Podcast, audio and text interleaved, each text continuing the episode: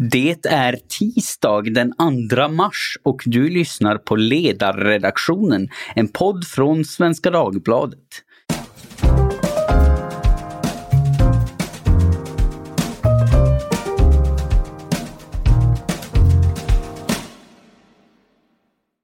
Jag heter Jesper Sandström och idag ska vi prata om Ebba och Esbjörn. Det låter nästan som en saga och eh, historien fyller mig med vissa overklighetskänslor men det är mer verklighetsnära än så. Eh, den Ebba det handlar om är Kristdemokraternas partiledare Ebba Busch och Esbjörn är den 81-årige man som hon gjorde misstaget att försöka köpa ett hus av. Med påskrivet kontrakt sagt så ångrade han sig och ville dra sig ur affären varför det nu har blivit rättssak av hela saken. Och i det ärendet har vi precis när detta spelats in eh, fått veta att det inte blir någon förlikning idag men att målet fortsätter till i höst. Och Eh, I det här ärendet så har den politiska debatten, som den så ofta gör, tagit sig uttryck i två läger. Det ena gänget tycks tycka att Bush är en hemsk, rå och eh, kall människa som processar mot en 81-årig gubbe. Och det andra gänget tycks tycka att ja, men man backar väl inte ur en bostadsaffär med påskrivet kontrakt bara sådär. Och eh, själv är jag ju bara en diplomatiskt lagd samtalsledare så därför har jag bjudit in två herrar som har uttryckt åsikter i ämnet. Peter Wennblad, sedan igår biträdande chef för Svenska Dagbladets ledarredaktion. Hej Peter! Hej! Och Anders Lindberg, politisk chefredaktör på Aftonbladet. Hej Anders! Hej och grattis till Peter till upphöjelsen. Tack så mycket! ja, eh, och trevligt att ha er här. Men Peter, om vi börjar med dig. Du har ju skrivit dagens huvudledare hos oss med rubriken Bush kritiker ser ner på äldre. Varför skrev du den texten? Vad är ditt budskap där? Ja, det är att jag redan från början när den här historien eh, startade har tyckt att det har funnits en både uttalad och underförstådd mycket av kritiken har byggt på en både uttalad och underförstådd, eh, underförstådd ifrågasättande av, av eh, den här säljarens liksom, eh, mentala status. Att åldern har gjorts till eh, framfört som ett argument för varför det skulle vara legitimt för honom att eh, dra sig ur affären trots att han i juridisk mening är en vuxen och fullt kapabel människa. Mm, mm.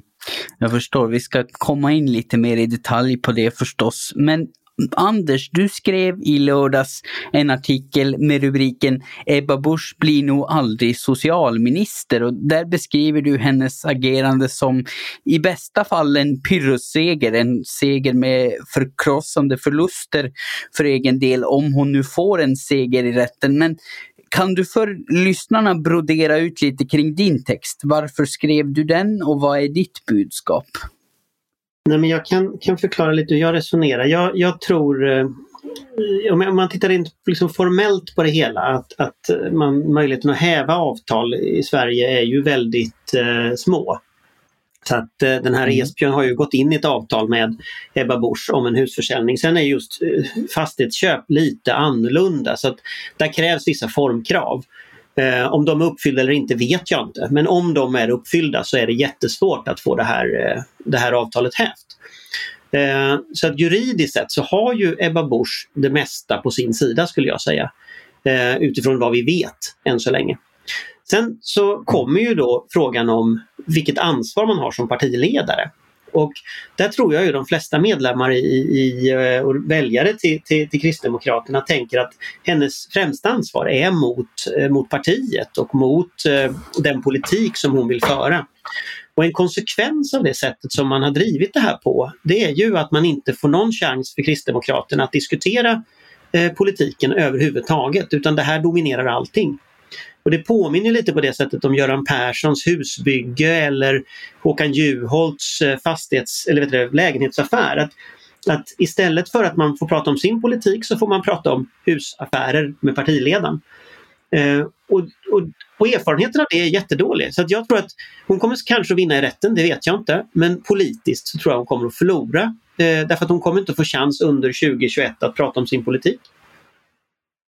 Men vad säger du då om Peters påstående att Bush-kritiker ser ner på äldre och, och framställer dem som knappt myndiga utan mest väldigt rynkiga barn?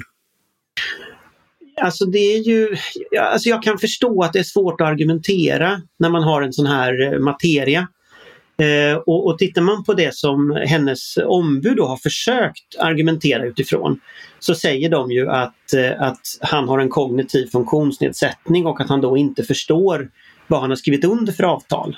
Och det är ju då en av de ganska få grunder man kan ha för att häva ett avtal. Så jag gissar att de tar väl till de argument de kan. Och, och då öppnar de sig ju mm. samtidigt för den kritiken som Peter kommer med. Men, men jag tror att man, man måste ja. förstå detta utifrån att, att det jag inledde med att säga, att det finns väldigt få möjligheter att häva avtal i Sverige överhuvudtaget. Och Det innebär att då får de liksom ta till de argument som på något sätt finns till hands och det är detta. Sen är det ju, det finns ju olika åsikter om det här också i rätten. Det finns ju, Ebba Busch har ju lagt in då inlagor som visar på motsatsen när det gäller det här. Så det är ju en tvistefråga. Mm. Mm. Och, och, här vill ju jag göra en invändning. Alltså att um, redan från början, innan det fanns några läkarutlåtanden eh, om eh, säljarens kognitiva funktioner så framfördes ju bland annat av, av Anders, eh, alltså åldern som ett argument för varför eh, det här var en, alltså en tvivelaktig affär och en tvivelaktigt agerande från Ebba Busch. Och det, det tycker jag det vittnar om en, om en rätt nedlåtande eh, syn på, på eh, säga, äldre människors eh, autonomi och eh, förmågor. Och det, är ju, här, och det sker ju inte i ett vakuum. Alltså det här är... Eh, det, det, vad säger tveksamheten, alltså att eh, man framställer äldre eh, människor som, som eh, närmast mindre vetande och inte liksom är, har förmåga att, att ta ansvar för sina handlingar. Det, det ser man ju på, på många andra områden också. Mm.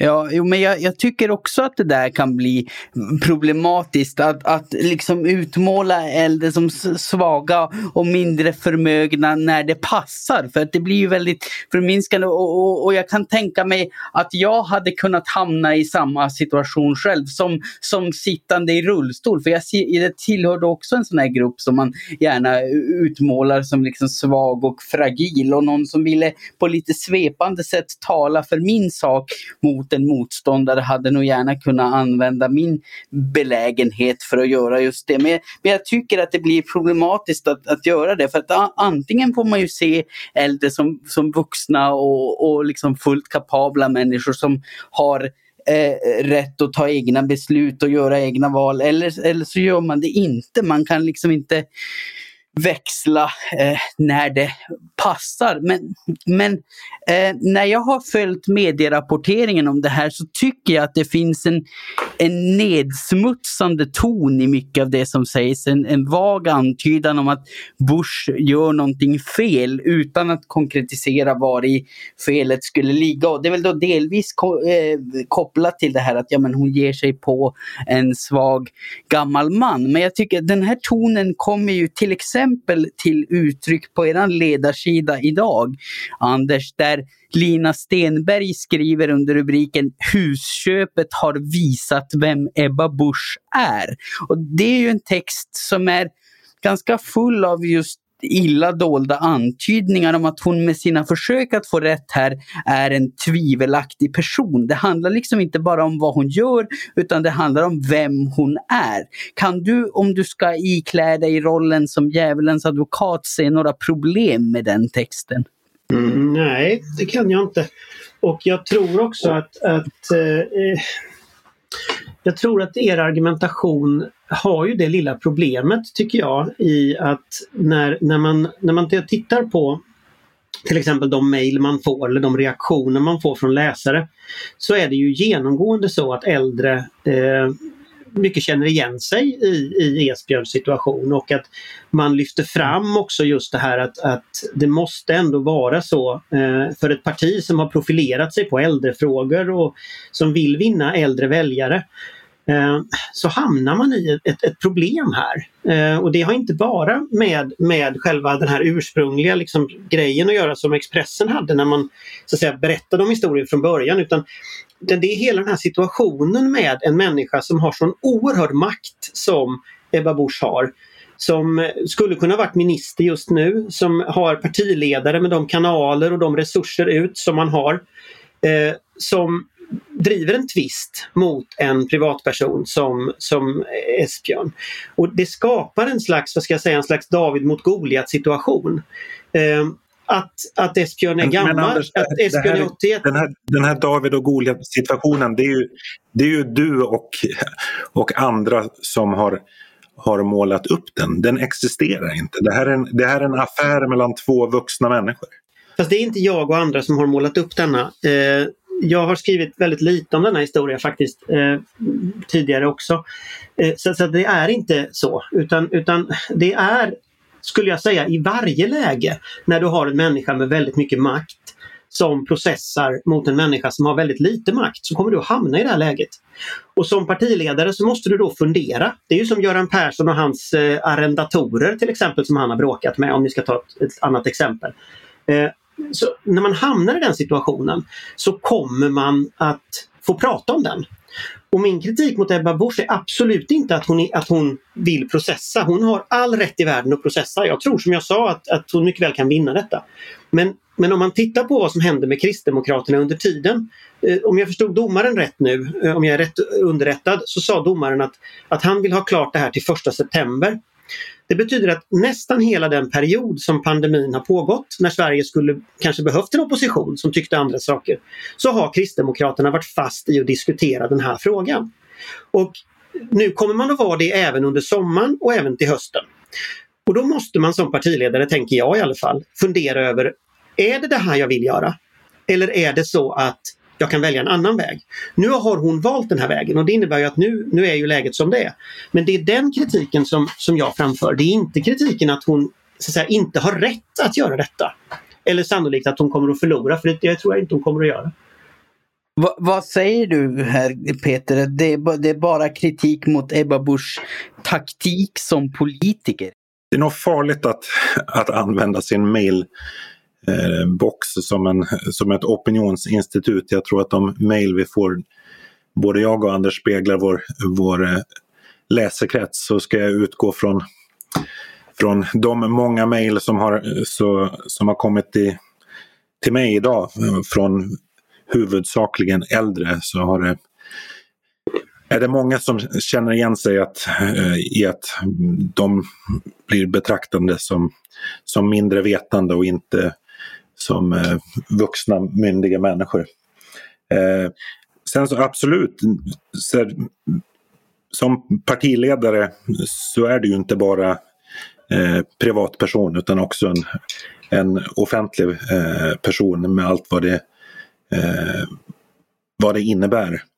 Men, men i det här fallet så har ju mycket av kritiken, den kritik som då Anders menar att Ebba, skulle kunna, Ebba Busch skulle kunna undvika om hon bara inte hade tagit det här till rätten. Det har, det har ju byggt på att affären skulle vara tvivelaktig eh, i någon mening. Alltså, jag skulle kunna redogöra för en liksom rad glidande formuleringar från både Anders och hans kollegor för för att det här är en konstig affär. Eh, men det är inte... Det syns inte vara den minsta konstiga affär. Det är en, en, en helt vanlig fastighetsaffär som det gör, görs många tusen av varje år. Fast jag, där måste jag komma med en invändning. Det är inte en helt vanlig fastighetsaffär. Det är jätteovanligt. Dels är det ovanligt att den här typen av saker görs upp utanför den reguljära marknaden. Görs upp utan mäklare. Görs upp där den som ska sälja ångrar sig, som hamnar i tingsrätten, som skickar fram och tillbaka en hisklig massa papper och anklagelser som de har gjort i det här fallet. Eh, så detta är en ovanlig affär. Det kan vi konstatera. En vanlig affär har, eh, liksom, har inte alla de här komponenterna. Och, och, och, det jag menar är inte att, och jag vill upprepa det verkligen, det jag menar är inte att hon inte har rätt att göra detta. Jag håller inte med dig om att det är glidande formuleringar som handlar om det. Utan, utan vad det handlar om det är de politiska konsekvenserna av att hon gör det. Hade hon varit en privatperson så hade vi inte diskuterat det här här. Och de politiska konsekvenserna i detta fall det är att hon får diskutera en fastighetsaffär med fram och tillbaka skickade papper. Det är väldigt många papper. Jag tror de flesta har tappat ordningen på de här turerna vid det här laget. Eh, och, och de här fram och tillbaka skickade pappren, den här processen som nu inte heller kommer att ta slut, kommer att ta syret 2021 för Kristdemokraterna. Och, och, och då blir liksom den politiska frågan någonting som ändå en partiledare måste förhålla sig till. Men jag vill verkligen säga det. Hon har absolut rätt att ta den här tvisten. Jo, nej men alltså jag, jag, tror inte att någon ifrågasätter att det är kanske ett taktiskt dåligt val. Det är sämre för KD som parti att hon tar den här striden än om hon inte hade tagit det. För det skäl fokus från deras politik. Jag tror heller ingen ifrågasätter att, att eh, hus, eh, den här husaffären har blivit ovanlig på grund av hur den har hanterats. Det är inte supervanligt att folk ångrar sig, går till rätten och så vidare. Men, men jag jag, jag vill, ungefär som Peter sa, så problemet är ju inte att folk påtalar att den kanske är ovanlig, utan problemet är att det antyds att Ebba Busch är någon som agerar tvivelaktigt och att, att hon, att hon liksom agerar för att eh, ja, men sko sig på en svag gammal man. Det, det, det är det narrativet jag tycker delvis målas upp. Jag tycker också det kommer glidande formuleringar mot eh,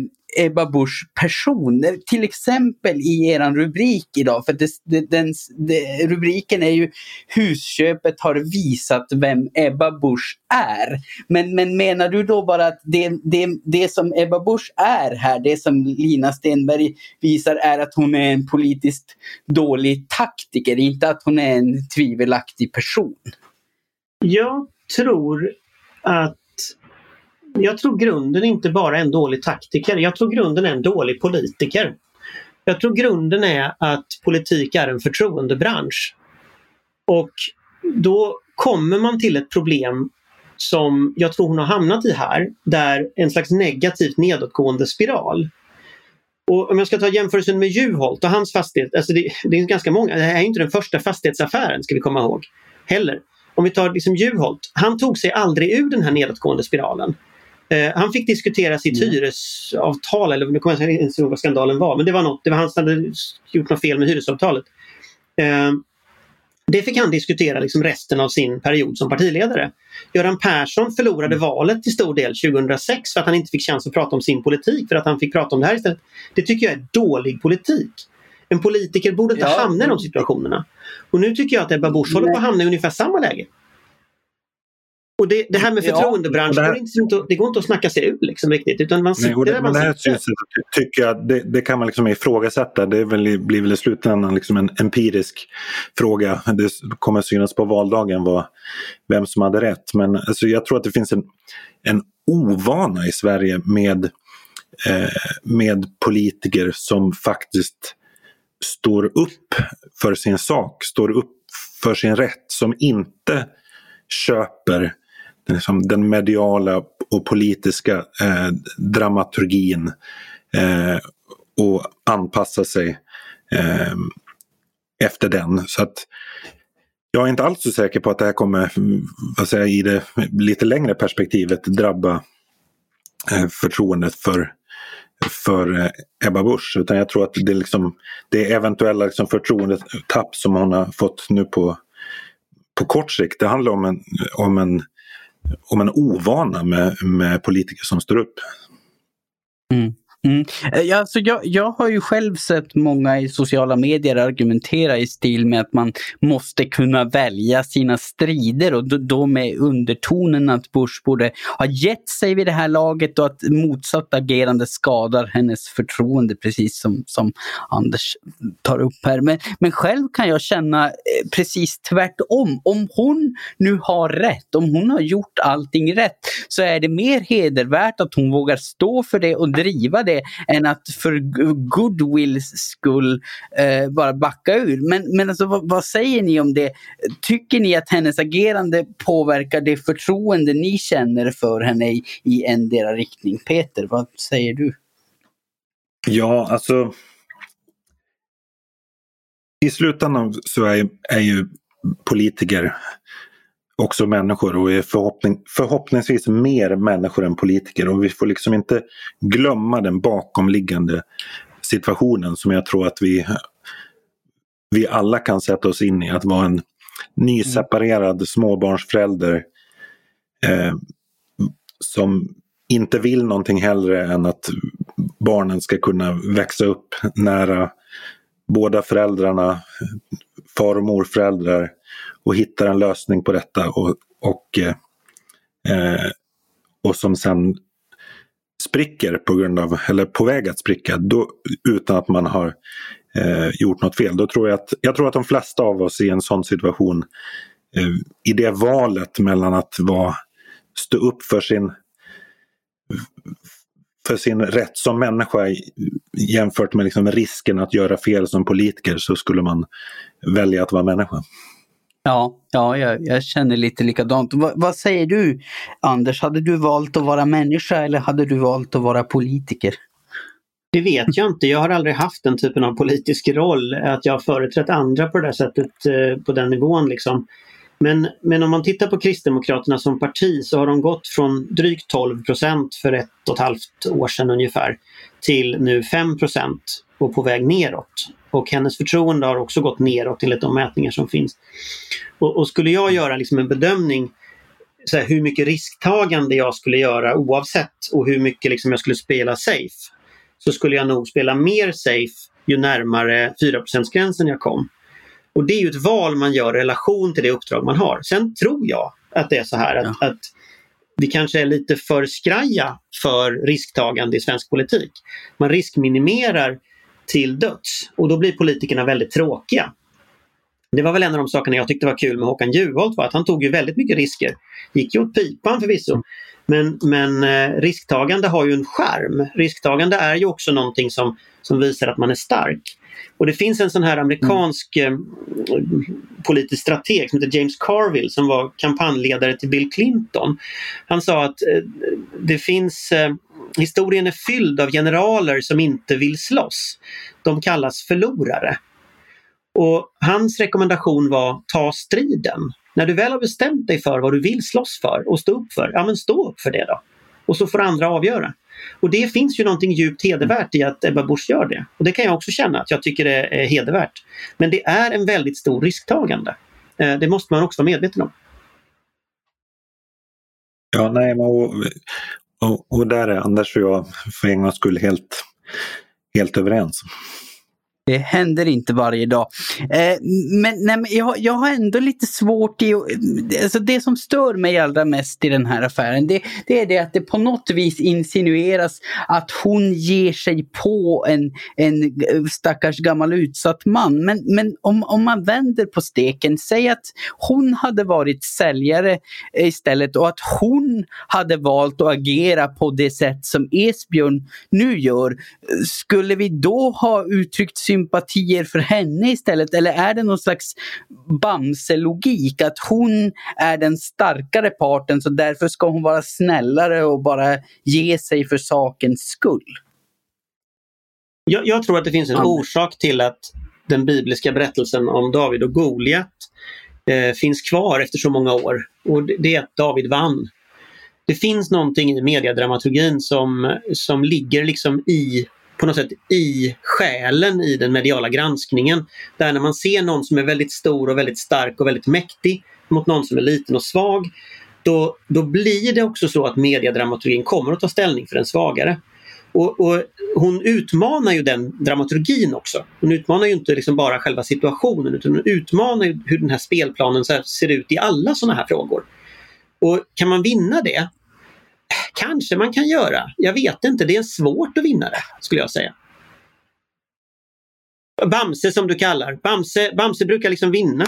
Det är lätt att ta sympati för Bamse, det är lätt att ta sympati för eh, David mot Goliat för att de ofta slogs mot någon liksom eh, oh, ja men i grunden illvillig större och starkare makt. Och, och jag, jag kan väl tycka att det är ett problem här att medierna gärna bidrar till eh, David och Goliat. Alltså lite som, lite som Peter sa, det är, ju, det är ju inte egentligen någonting som finns här utan det är något som är skapat. Därför det är ju inte så att eh, Bush och eh, Esbjörn har helt olika maktförhållanden i den här processen. Här, här är de ju ganska jämbördiga. Det är ju, det är inte som att eh, Esbjörn liksom har KDs kampanjstab emot sig i det här ärendet. Men, men för att svara på din fråga Jesper, så hade situationen varit det omvända så hade ju kritiken naturligtvis varit ännu mer skoningslös mot, mot, eh, mot Ebba Busch. Um, så att um, därom råder inget, um, inget tvivel. Um, men sen tycker jag man kan se det här också som en illustration, illustration av Eh, jag tror det var eh, det var väl i TV4 som det ut, uttrycktes som att politiker ska inte stå, stå över lagen men de ska heller inte stå under lagen. Alltså att det finns det har ju varit rättmätig kritik mot liksom, eh, politikers eh, förmåner, alltså det, om eh, att man har fått pensionspengar efter kort tid i riksdagen och liksom an, andra saker som, som eh, där politiker har haft andra villkor än vad säger, gemene man.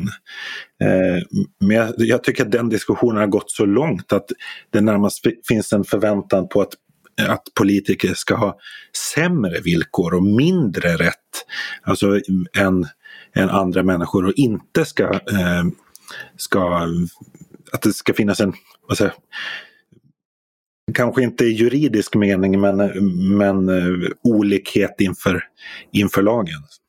Ja precis, de, de ska ödmjuka sig och, och, vika sig på ett sätt som vi inte hade krävt av några andra människor. Det, det, det är i alla fall den, den känslan jag får i, i den, den mediala behandlingen av det här fallet. Att, att... Ja. Och sen så precis som Anders säger, alltså, alltså det är klart att det här, det här passar väldigt väl in i i vad säger, den journalistiska ideologin där det här offer och förövar narrativet är så dominerande. Men just därför så tycker jag att det är väldigt slapp journalistik att, att köpa det eh, narrativet eller att trycka in varje historia eh, i den mallen eh, trots att det inte är en, en eh, eh ja, men för att gynna sina egna syften.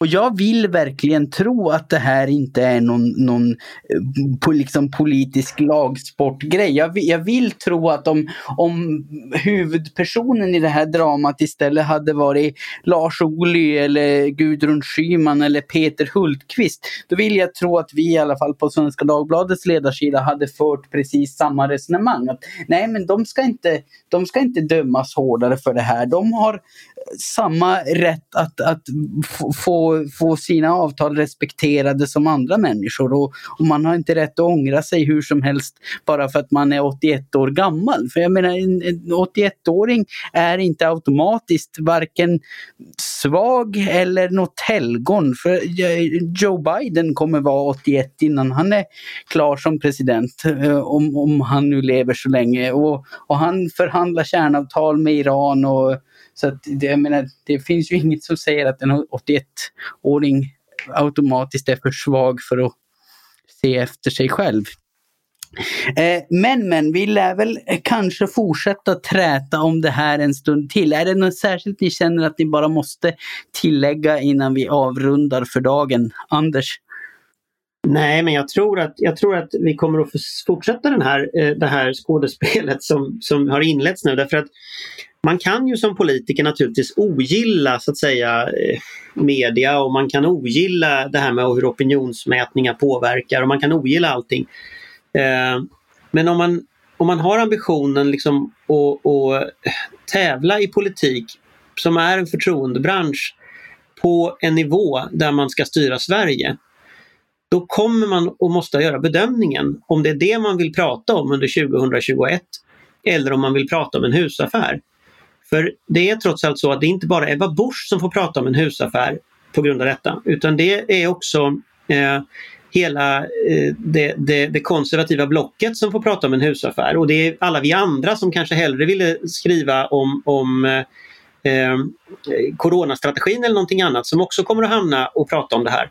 Så min förhoppning är att parterna i det här fallet eh, går till förlikning, kommer överens. Eh, det brukar bli så i tvistemål, eller väldigt ofta i tvistemål. Och jag hoppas att det blir så även i det här fallet, både för de inblandade parterna och för alla oss andra som ju gärna vill återvända till att bråka om coronastrategin istället. ja, vi får väl se hur det blir. Peter, har du några avslutande ord? Ja, alltså jag kanske hoppas mer än tror att, att Ebba Busch agerande i den här historien kan liksom bereda, bereda vägen för fler politiker som faktiskt eh, vågar säga nej till den mediala eh, dramaturgin. Alltså vågar ställa sig över det. Alltså, egentligen har vi väl bara haft en politiker som, eh, som har gjort det de senaste decennierna och det är ju, det är ju Carl Bildt. Eh, som när han får en journalistfråga ställ, bara kallt konstaterar att frågan är felställd. eh, ehm, det, som sagt, det, det, det, är en, det är en förhoppning kanske mer än eh, en, en prognos. Precis, jag, jag får instämma där. Jag hoppas det är samma men jag tror tyvärr inte att det kommer att hända. Men, men man, man vet väl aldrig. De får inrätta någon sån där akademi med Carl Bildt och Håkan Juholt och andra stridbara människor så kanske vi får lite mer geist i politiken. Men sen finns det ju faktiskt också här en koppling till den här coronadiskussionen, pandemihanteringsdiskussionen som, som Anders längtar eh, tillbaka till. För, för även där syns ju den här nedlåtande eh, synen på, på äldre i diskussionen där eh, Sveriges höga dödstal inte sällan liksom ursäktas med att det, det huvudsakligen är, är är äldre som har, eh, som har dött av den här sjukdomen i Sverige. Och att det då är miss, liksom man devalverar misslyckandet med att det är människor som ändå inte hade eh, så mycket tid kvar att leva. Nej, nej och det, det finns ju ett mörker i det och det kommer vi säkert också tyvärr ha anledning att återkomma till många gånger. Men nu har vi passerat halvtimmesmärket här så det börjar vara dags att runda av för idag. Så jag får säga stort tack till Anders Lindberg, politisk chefredaktör på Aftonbladet och Peter Wennblad, biträdande chef för Svenska Dagbladets ledarredaktion. Åsikter och synpunkter eller uppbyggligheter i form av prosa eller poesi får ni gärna skicka till ledarsidan svd.se. Och så mitt obligatoriska tjat, fortsätt recensera oss på Apple Podcasts. Det är ett jättebra sätt att öka poddens synlighet och dragningskraft och då får vi roligare gäster och bättre poddar. En klassisk så kallad win-win situation. Producent, det är som vanligt jag, Jesper Sandström. Håll i, håll ut och håll avtal så hörs vi snart igen. Hej då!